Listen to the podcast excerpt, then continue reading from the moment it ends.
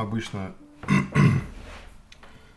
э, самые такие фундаментальные вопросы имеют а, общие ответы и чаще всего труднее для людей это реализовать. Пример такого вопроса буквально недавно получил там от одной дамы. Суть вопроса примерно такова. У меня доход 8 а, тысяч евро в месяц, и уже в течение пяти лет я не могу его э, повысить. Что делать? Я уточнил э, у этой дамы, что она работает в найме, и хочу на эту тему немножко порассуждать. Нет, я не про найм буду рассуждать, потому что э, проблема повышения дохода в найме на самом деле гораздо сложнее, чем если мы ставим такую задачу в бизнесе. Потому что э, доход, уровень дохода в найме может расти регулярно, только в том случае, если э, работа связана с каким-то бонусом, как правило, это какого-либо типа солзы, то есть те люди, которые непосредственно отвечают за доход. А вот. Либо исключение бывает, если вы в процессе карьеры там каждые полтора-два года можете существенно повышать свою позицию и получать существенное превышение дохода. Но это крайне редко, крайне маловероятно, потому что э, большие доходы, как правило, бывают в крупных компаниях, и там довольно сложные кадровые траектории – вероятность попасть на соответствующее место достаточно сложная, да, и люди, как правило, очень осознанно и скрупулезно растут там 10-15 лет ну, до соответствующих уровней, когда они могут получать, опять же, какие-то бонусы, либо опционы и э, так далее. Стратегия, допустим, здесь, Кремниевой долине, долине заключается в том, что, ну, опять же, это только в основном для крупных компаний, то есть э, люди ставят себе целью дорасти до уровня вице-президента, скажем, в такой компании, как Google там, или Apple, может быть, тысячи этих вице-президентов, потому что это скорее такой менеджер, который следит за определенным направлением. И все равно не эта компания является основным источником дохода, исключая, если, так сказать, был какой-то специфический проект с хорошим опционом. А, а в основном в надежде на то, чтобы получить предложение зайти в какой-то крупный стартап через имя и там получить соответствующий опцион. Э, в случае, если этот стартап успешен, что само по себе крайне рискованно, а, и если человек проработал там в соответствии с условиями договора, этот опцион можно окэшить. Вот так примерно получают довольно большие бонусы в найме. И э, по факту, если взять общее количество людей, которые в нами работают, и ту долю, которая следует этой стратегии, то эта доля оказывается ничтожной. Поэтому мы не будем это обсуждать, а, так как с одной стороны и понятная история, с другой стороны по-своему крайне сложная, и у меня в этом а, очень мало экспертизы, потому что я большую часть своей жизни не работал в найме, а все, все время у меня был какой-то бизнес там свой или попытки этого бизнеса. Поэтому мы будем говорить о бизнесе. В бизнесе э, другая история. Э, естественно, неправильно было бы считать, что в бизнесе легче, но когда мы делаем бизнес, э, мы можем контролировать практически все факторы и влиять на них, в отличие от ситуации, когда мы работаем в нами, где все-таки огромное количество факторов нам не подвластны. Поэтому мы будем говорить о бизнесе. А, доход в бизнесе, как вы понимаете, складывается из таких факторов, как количество сделок, количество продаж и, соответственно, средняя сумма. Ну, то есть это обычная арифметика. Если вы продаете нечто за условные там тысячу долларов, то если вы делаете таких сделок там, 10 в месяц, вот у вас доход, имеется в виду выручка 10 тысяч долларов. Но, разумеется, речь идет здесь не о той сумме, которая является доходом человека, а это именно выручка бизнеса. Поэтому а, целесообразно говорить в конечном итоге о некой сумме после, а, ну, лучше все-таки до уплаты налогов, потому что это более адекватно. То есть э, давайте исходить из того, что средняя рентабельность бизнеса, допустим, 20%, что в принципе неплохо, бывает более высокорентабельный бизнес, бывает менее высокорентабельный, мы будем ориентироваться вот на достаточно такой консервативный уровень 20%, да, это до налогов. Это означает, что, условно говоря, если за год а, ваша выручка составляет там, 100 ну, тысяч долларов, к примеру, то вы получаете а, прибыль до налогов, соответственно, 20%, 20 тысяч долларов в год. Да? А, подразумевая, что это те деньги, которые вы можете использовать для развития бизнеса, либо вытащить из бизнеса и там использовать для собственного потребления. Да. А, опять же, эта ситуация исключается, если вы не платите себе зарплату. если же речь идет, допустим, о малом бизнесе, когда нет наемных людей, и фактически а, в значительной степени ваши затраты а, там являются, собственно, оплатой ваших же счетов по жизни, да, ну, там немножко другая история, вот. Ну, давайте допустим, что, по крайней мере, там 50% а, выручки вы можете каким-то образом класть на свои затраты. Но мы сейчас в данном случае говорить не об этом. Структура в данном случае не важна, а мы будем говорить о том, как это растить. Да? Соответственно, у нас есть а, фактически а, несколько факторов, на которые мы можем влиять. Первый фактор – это число клиентов. Соответственно, второй фактор – это а, количество сделок, потому что у нас кто-то из клиентов покупает часто, кто-то из клиентов покупает редко. Если у нас есть рекуррентные платежи, соответственно, есть клиенты, которые покупают у нас ну, периодически более короткий период времени, там несколько месяцев, да, есть клиенты, которые покупают более длинный период времени, там год и так далее, и так далее. И, соответственно, средняя цена, да, а, там, в месяц либо по сделке. Очевидно, что если мы говорим опять же про рекуррентные платежи, то в этом случае, конечно, имеет смысл говорить не о месячной цене, допустим, подписки или чего бы то ни было, а тот параметр, который называется lifetime value – это когда мы суммируем все платежи за некий период. Но опять же, мы сейчас говорим э, в данном случае не об этих метриках, потому что они довольно понятны, везде описаны, ничего тут сложного нет, а, а мы говорим о том, как эти метрики растить, на что непосредственно можно влиять. Мы можем влиять на количество клиентов, мы можем влиять в известной степени на частоту совершения сделок, и мы можем влиять на цену и то количество денег, которые мы с клиентом получаем. Давайте мы коротко вот эти факторы рассмотрим. Сначала мы рассмотрим ценник. А, очевидно, что у нас есть как бы несколько вариантов, да, как мы можем повышать. Один вариант это когда мы просто повышаем цену. Очевидно, что если мы бесконечно повышаем цену, падает спрос.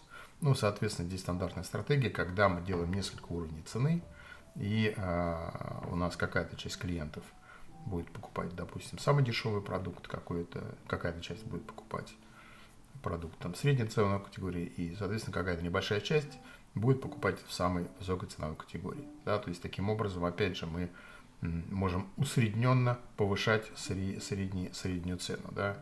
Вот. Второй фактор, если, э, опять же, у нас идет, скажем, рекуррентная оплата, да, то есть регулярная, да, когда э, мы используем подписную модель, она сейчас очень популярна, то мы можем точно так же использовать ценовую стратегию, да, когда у нас есть несколько уровней цены, и мы можем делать апсейлы, то есть переводя постепенно клиентов от а, более низкого уровня цены на более высокий. Естественно, это не происходит автоматически, да, то есть мы каким-то образом должны мотивировать, а, подвигать к этому клиенту, но тем не менее мы это можем. Да. И второй фактор, когда мы стараемся удерживать удерживать клиента более длительный срок. То есть он нам платит там не 2 месяца, а 3 или 4, 5, там, не знаю, сколько угодно, там, и годы. То есть таким образом мы увеличиваем вот этот показатель lifetime value. Да? То есть это вот как бы один показатель. То есть одна группа, на которую мы можем непосредственно влиять. И вторая группа – это, собственно говоря, количество клиентов. Потому что очевидно, что чем клиентов больше, тем у нас сделок больше. Э, то есть у нас получается так, что три точки контроля, три направления, э, в которых мы можем сознательно э, делать какие-то усилия и улучшать постепенно результаты. Первая точка контроля – это увеличение количества клиентов, да, то есть это маркетинг, это user acquisition, так называемый, да, привлечение пользователей, когда мы каким-либо образом создаем воронки, там покупаем трафик и так далее, да, и э, увеличим эффективность этой системы, соответственно, постоянно реинвестируя какие-то деньги в рекламу, либо там мы можем предлагать какие-то усилия, органический трафик, то мы увеличиваем количество пользователей. Да? Второе направление – это когда мы а, разрабатываем продукт таким образом, что у него есть несколько уровней, ну, в плане ценовой категории, да, то есть мы можем потенциальному клиенту предлагать несколько ценовых уровней, каждый уровень он будет подразумевать нам какую-то большую ценность, соответственно, большую цену. Да? И третье направление – это когда мы э, удерживаем клиента, то есть э, мы постепенно переводим его, допустим, на регулярные платежи и делаем так для него, что он предпочитает платить достаточно долго. Вот эти все три направления, они зависят от нас, мы их можем контролировать. Мы их можем контролировать. А, первое направление связано с маркетингом, второе направление и третье связано с управлением продуктом. Таким образом, э, каким, э, собственно, как мы можем в этом смысле расти? Ответ, ну, и простой, и сложный, потому что мы ставим большую цель, допустим, там, ну, к примеру, там 10 тысяч долларов. Я буду приводить в качестве примера бизнес по подписке, потому что у него достаточно простая модель. Это когда вы продаете что-то, там услугу, контент, и, там, товар, там неважно, да, и э, потенциальный клиент покупает его регулярно, скажем, раз в месяц, по, ну, по подписке, да, там цена подписки может быть 10 долларов, 20, 30, 50, 100 там и так далее, да. Вот, давайте ну, для примера у нас будет там цена 50 баксов. Что в данном случае продаете, это не имеет значения. это уже вопрос продукта. Мы сейчас говорим про арифметику, да, то есть если э, вы достигаете уровня, допустим, там а, тысячу платящих клиентов, и а, каждый из которых в среднем значит, вам платит 50 долларов, это означает, что ваша месячная выручка будет 50 тысяч долларов. Ну, понятно, что ту сумму, которую вы непосредственно потребляете для себя, а, мы ее не будем рассматривать, потому что она будет зависеть от рентабельности вашего бизнеса и в конечном итоге от того, как вы его организовали. Поскольку это так сказать, внутренний вопрос процессов, мы даже не будем это касаться. Мы будем Э, говорить исключительно о том, как поднимать выручку. Потому что вы понимаете, что если вы научились поднимать выручку, то уж как-то вы сможете управлять своей рентабельностью.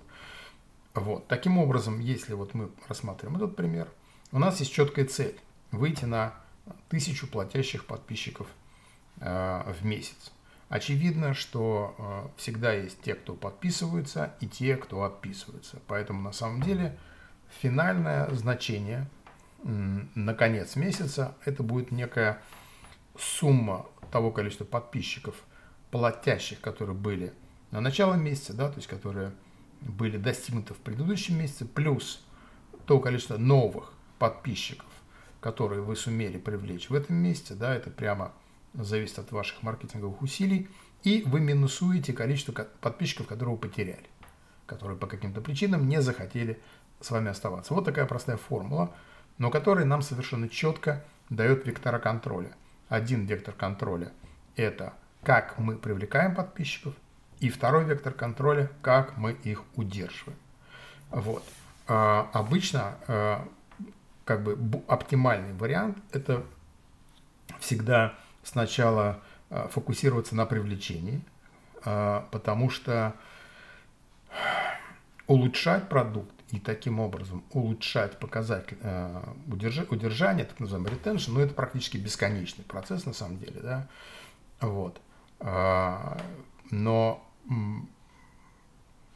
имеет смысл всегда рассчитывать сначала, а, э, как бы пессимистически, да, на то, что вы будете способны удерживать очень маленькое количество клиентов. Поэтому система вовлечения, система привлечения клиентов должна работать как машина. Так как если вы построили систему привлечения клиентов, продаж да, и конверсии, то э, постепенно качество продукта и удержание вы увеличите, улучшите.